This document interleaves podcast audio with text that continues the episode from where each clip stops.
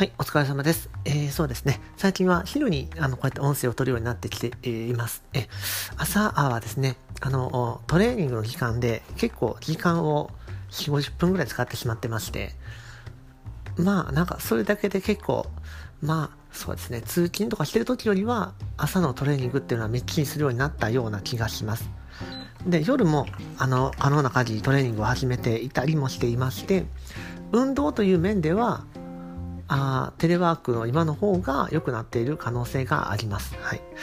ではですね、今日の音声のところで、またテレワークの振り返りをしたいと思います。えあのテレワークの部分について、え気づきは3点あります。えまず1点目については、まやはりあの人生の幸福度については上がると。で2点目については、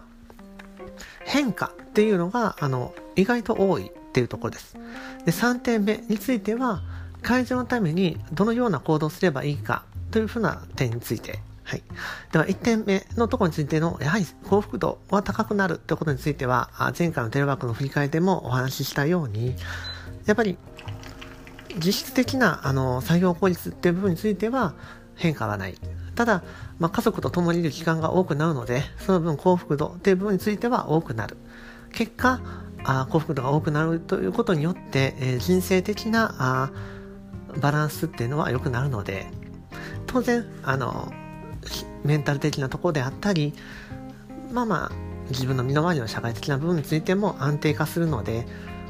まあネガティブになる状況っていうのが少なくなる分まあ業務とか、まあ、生産的なことに意識を向けるリソースは確保されやすいというふうなことですかね。はい。そういったところによってまあまあ幸福度は上がりますと。まあ結果まあ、また業務の効率化についてはどこまで影響あるかっていうのは何とも言い難いところですけれども比較すれば良くなるのではないかというところですかね。えでまた2点目で、えー、意外と変化が多いってところについてなんですけれども家族がすぐそばにいてまた子供もいたりしますからあそういった家族の自分との距離が近いそういった社会的な状況のところであの変化というのを顕著に受けやすくなるのでその分、テレワークであったりする方が、あの、職場でいる時よりも変化を理解を受けることが多くなります。例えば職場でいた時は、まあ、社会的な部分であって、会社というふうな人間関係の距離感なんで、ちょっとした変化について自分にすぐに影響されるということは少ないです。ただ、家族というふうな関係性であれば、何かしらの変化、体調であったり、そういったところで気になるようなタイミングが増えてしまうので、どうしても意識を持っても行かれるタイミングは増えます。そのところで変化が意外と多いというところになっています。この部分についての対処法とすると、割り切った距離感というところが必要になるかと思います。もちろん、完全無視っていうところにはできかねるので、あの、やはり判断というところで、あの、判断までの距離を短くしておけば、あの、まあ、社会的な、あの、家族とのの社会的な距離感のところを、調整が早くできるなと感じました。これまで以上に判断とか行動するタイミング、時間を早めておけば、迷う時間が減るので、その分、まあ、時間的、能力的なリソースは持っていかれづらくなると。ですかね。で、まあ、徹底した、あの、仕事は仕事であるというスタンスを貫けば、あの、業務的なところでのまあまあ、時間、労力というか、そういう環境の確保というのは可能だというところでしょうか。はい。そうですね。で、まあ、もう一つ、まあそうですね。で、3点目かな。3点目が確か、えっと、効率化の内容だったかな。いや、すいません。自分で3点のところはすごく思いつきで喋ってるので、もう、2点話したら3点目忘れちゃうっていう、ね、まあまあ3点目、まああえて言うとしたらば、まあ効率化のところについてなんですけれども、これまでのところから、まあ、人生のバランスとしては安定する。そして2点目っていうところは影響を受けやすい状況があると。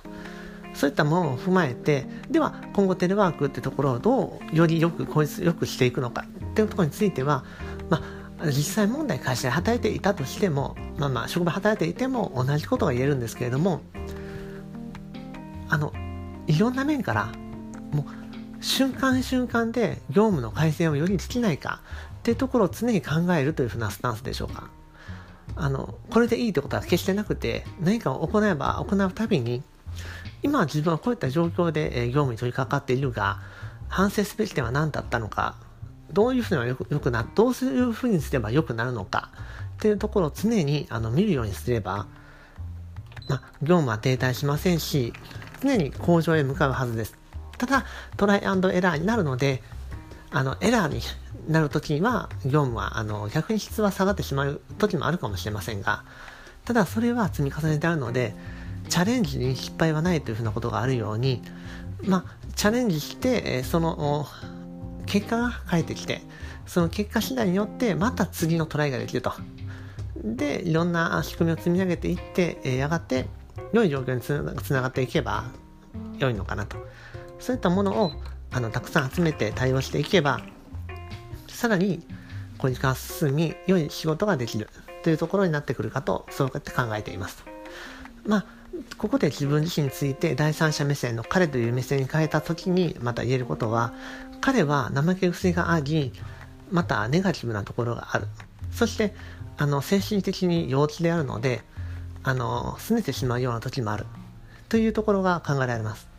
なので、彼自身をマネジメントするところで、いかに効率的なのかっていうのは、あの、良い面もあれば悪い面もあるかも、あるかと思うんですけれども、ある程度の理論武装が必要だと思っています。彼自身に、まあ、いい意味に言えばなくしてあげるというふうなところでしょうか。なので、あの、ま、彼が興味を持つような内容、そういったものを常にインプットしておき、そしてそういった彼の周りに彼が興味を持つような情報をインプットして用意しておいて、そういった情報がトリガーとなるように彼にアドバイスをする。こういった行動をしてみれば、より良い状況になるんじゃないか。今の状態は、彼自身が興味を持っている内容に対して反するものになってしまいかねない。そういったところを彼にアドバイスすると。そういったところで彼が外発的ではなく内発的に彼自身が主主導としてあの変化を起こしていっているというふうなことを彼に錯覚させるとそういうことによって彼を導いていく。そういうふうな方法がいいのかと考えていますと。なので今回テレワークっていう部分そして職場で働くという部分そういったところの変化っていうところについては大きく見れば一緒であると。職場でも人間関係でも影響を受ける。家でも人間関係の影響を受ける。で体調の面についても生きてるので良い時もあれば悪い時もある。そういった変化の度合いから大きく見れば一緒ですと。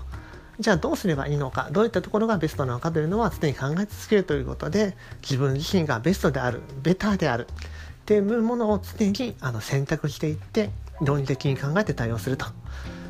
それで、えー、より良きものに結びつけていくということになってくるので結論とすればまあ、大枠で見ればテレワークについては働くというふうな枠内では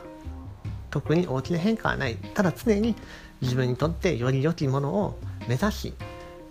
で自分をマネジメントしていくとそういうところは一緒ということで着地しましたと。はい。そういったことで、えー、これからも頑張ってまいります。以上ありがとうございました。